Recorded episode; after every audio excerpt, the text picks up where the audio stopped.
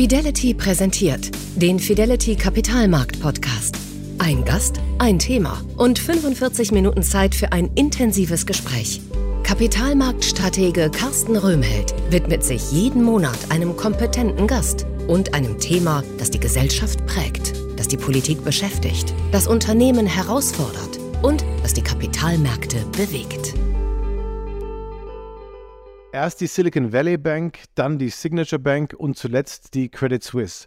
Die Finanzbranche erlebt gerade wieder eine Welle an Bankzusammenbrüchen, staatlichen Interventionen und Rettungsversuche der Notenbanken.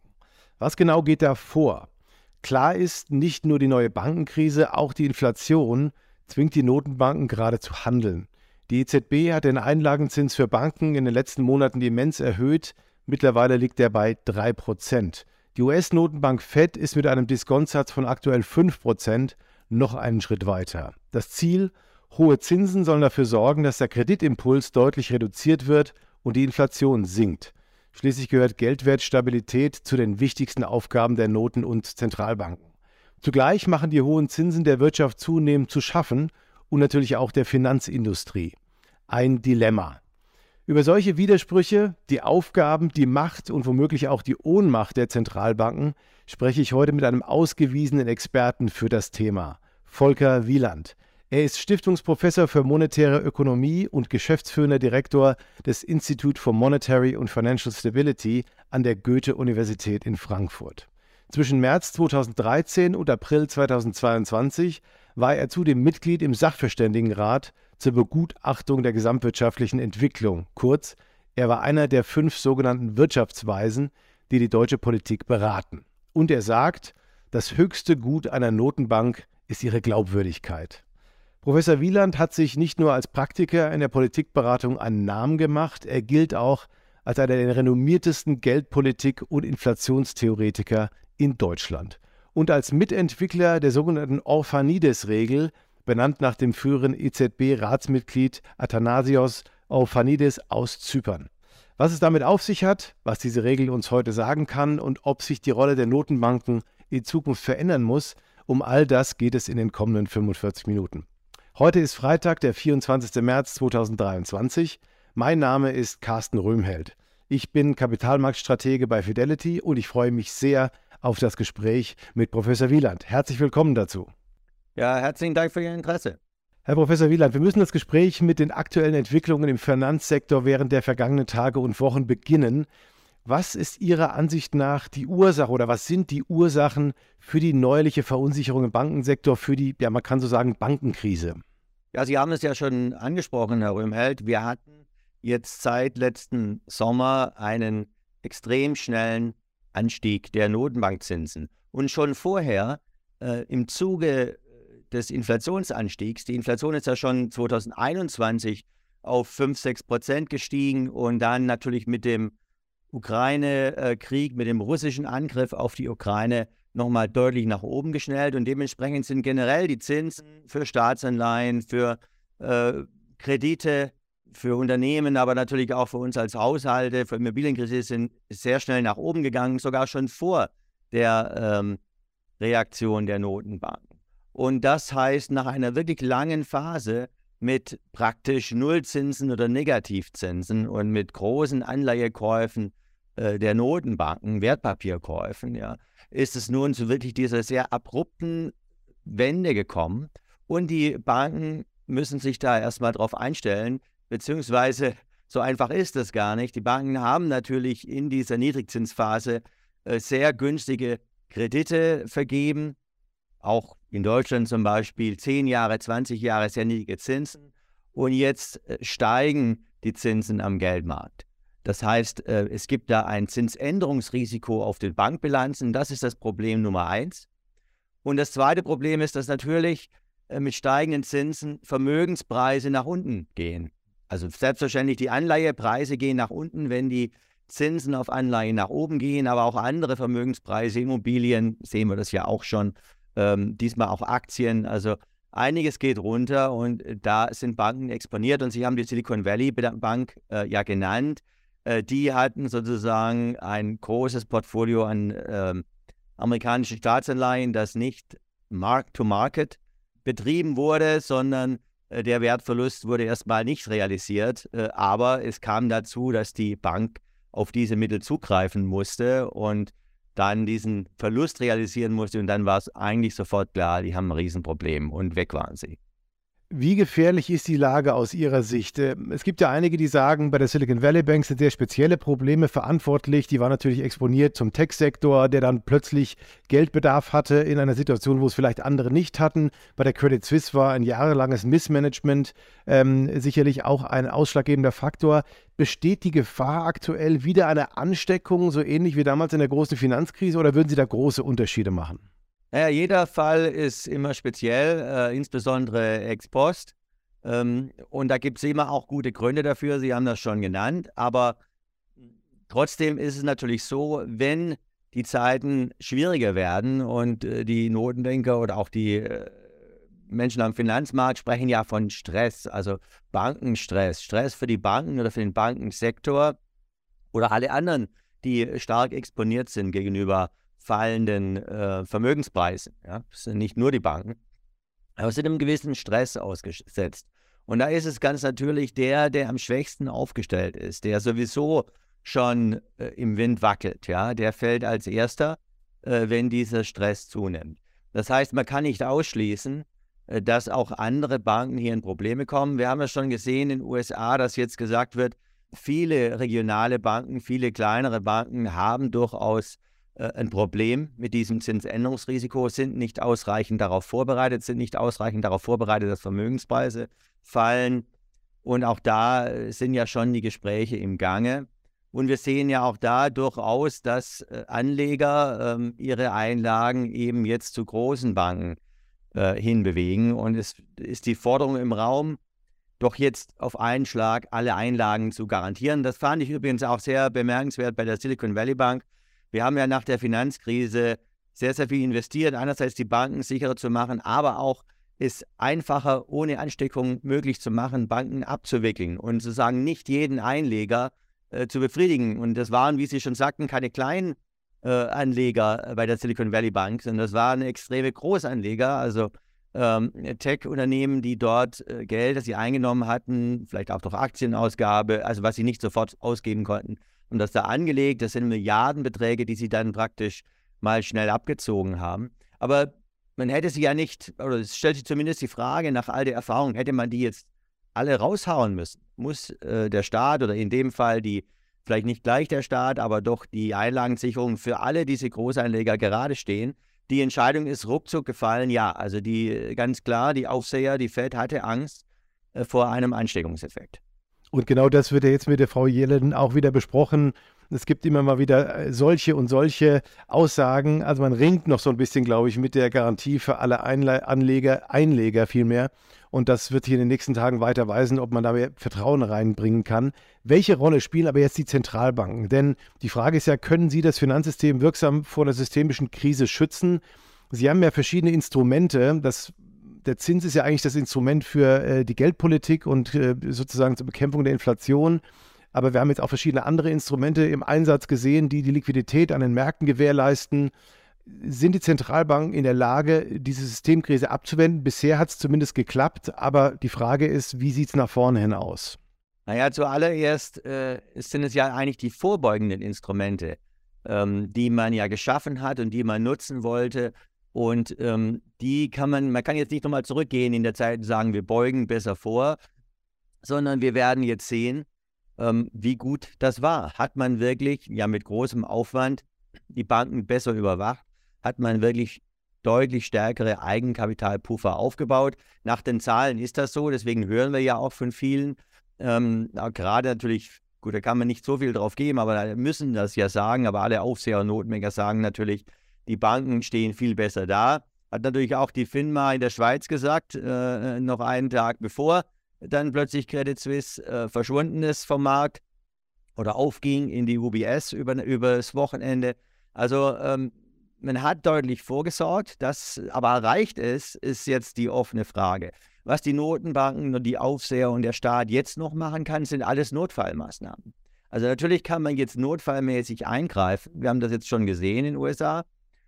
Das ist aber eigentlich das, was man weitgehend vermeiden wollte. Und gerade die Eurozone, da werden wir jetzt sehen, sind wir tatsächlich besser aufgestellt. Also in den USA hatten wir vielleicht die Regionalbanken, die kleineren Banken zu sehr ausgenommen von der härteren Regulierung. Das soll bei uns besser sein, sagt man. Natürlich, wie stark das ist. Man kann auch sehen an den Daten, was in Eigenkapital vorgehalten wird oder anderen einsetzbaren Anlagen. Wir haben es gesehen, Convertible Bonds in der Schweiz sind sehr stark herangezogen worden. Aber es gibt natürlich solche Reserven, solche Puffer.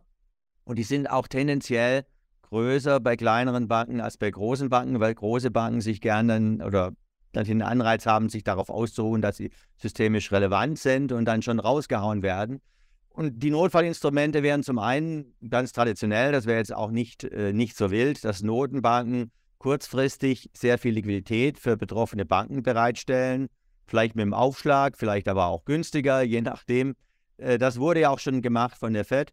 Wenn das reicht, gut. Im Moment sind wir eigentlich in einer Situation, wo das Bankensystem sehr viel Liquidität hat. Ja? Also es ist eigentlich gerade auch bei uns in Europa nicht der Fall, dass es den Banken an Liquidität mangelt generell, weil jedenfalls als System, weil die Notenbank ja dadurch, dass sie so viele Anleihen aufgekauft haben, sehr viel Liquidität in das Finanzsystem, in das Bankensystem hineingedrückt hat, gezwungenermaßen.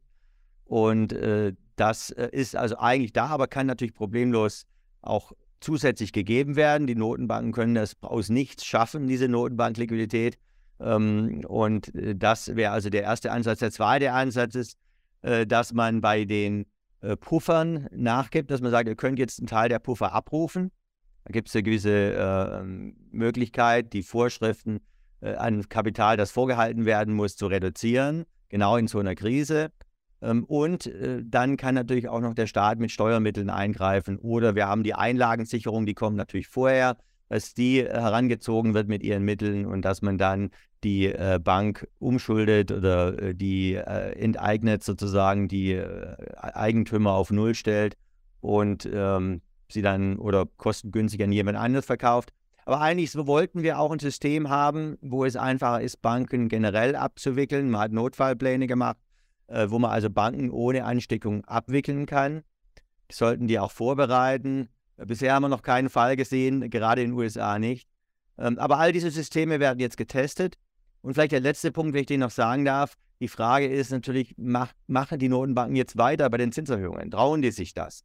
Denn es geht ja zunächst mal darum, die Inflation zu bekämpfen. Und die Inflation ist immer noch sehr, sehr hoch. Die geht zwar etwas zurück, bei 8,5%, ist die aber auch noch meilenweit entfernt vom Ziel. Und im Übrigen, das liegt hauptsächlich an Energiepreisen, die zurückgehen. Wir haben noch einen Anstieg der Kerninflation, also Dienstleistungen insbesondere. Wir haben hohe Lohnabschlüsse.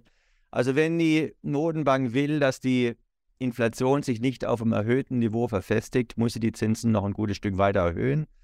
EZB letzte Woche und die Fed diese Woche haben natürlich klar gemacht, insbesondere die EZB mit 50 Basispunkten, aber auch die Fed mit 25 jetzt, dass sie die Zinsen weiter erhöhen wollen. Aber das ist natürlich noch nicht getan damit.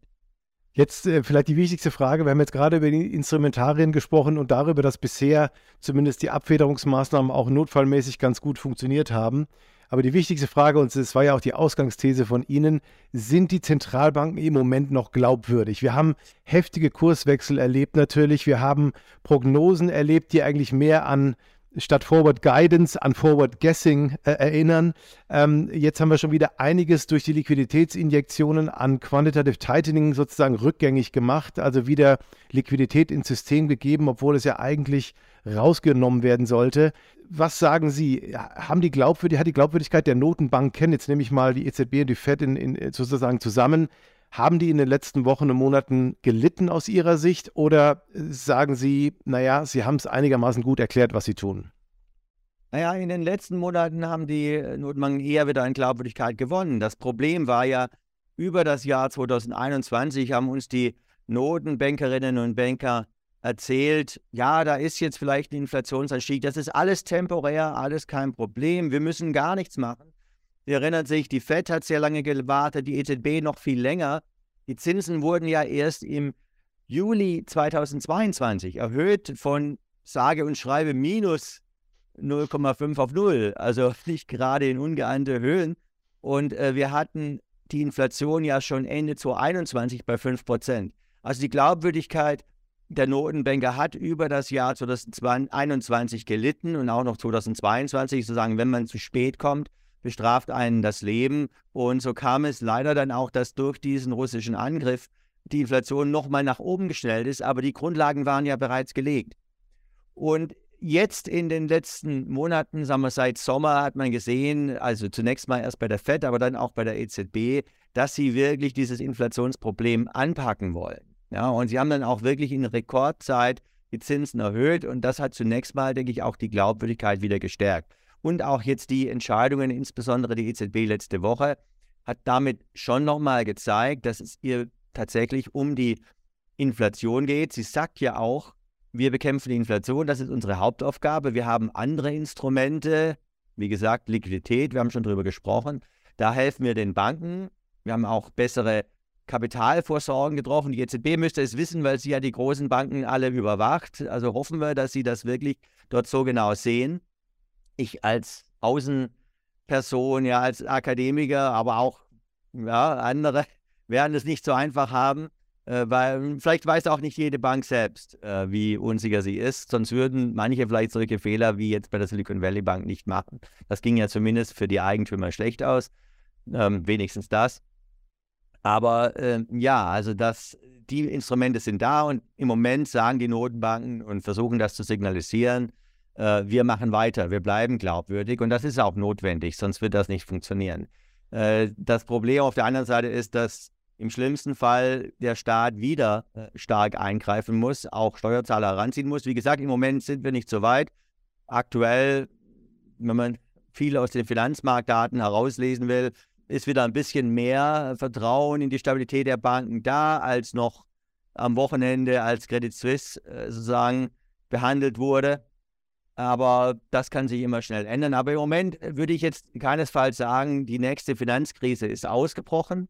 Aber jeder sagt Ihnen das, die Banken sind unter Stress und es ist nicht so wahrscheinlich, dass alle Schwachen sich sozusagen schon geoutet haben.